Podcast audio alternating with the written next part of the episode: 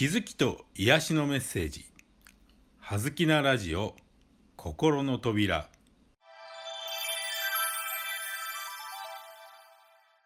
今日のテーマは「役割」です。役割。あなたがその役割を生きる時。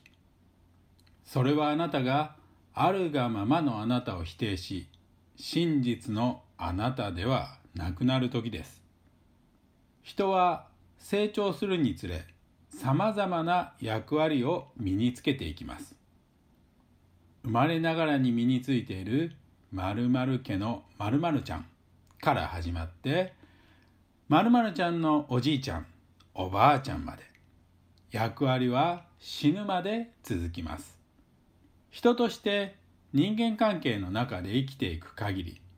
役割を演じることはある程度仕方ありません。しかし役割を演じている自分をはっきりと認識しているかどうかが大事なポイントです。そう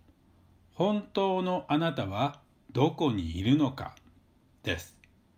俳優が役になりきることはあってもその俳優と役柄の人物は同じではありません。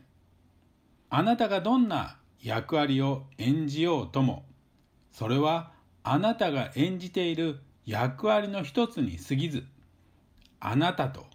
あなたが演じている役割は完全に一致することはありません。あなたが無意識に役割を演じる時それは規則や義務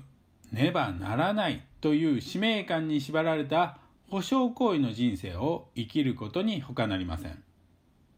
役割の人生を生きているとどんなに人から褒められ認められてもその称賛はあなたが演じている役割に与えられるものになります。その時本当のあなたはやればやるほど報われない疲労感や罪悪感に襲われ偽りの人生を生きている自分を思い知らされることになるのです。役割を演じるとはあなたの価値を本当の自分とは違う何か別のものになることによって証明しようとする虚しい行為です。それは本当の自分には価値がない。本当の自分なんて誰も受け入れてくれないという誤った観念や恐怖から生み出された心の防衛本能の一つです。今日は役割を演じている自分をしっかりと観察してみましょう。その役割にあなたの心が込められているかどうかが役割を演じているかどうかを見極めるポイントです。その中で本当の自分に一番近い役割はどれでしょう？今日はまずその役割を楽しんで演じてみましょう俳優になったつもりでその役割を演じることを思いっきり楽しんでみるのですワクワクウキウキドキドキという心の躍動感が伴ってくればそこで役割と本当の自分との出会いが訪れるかもしれません。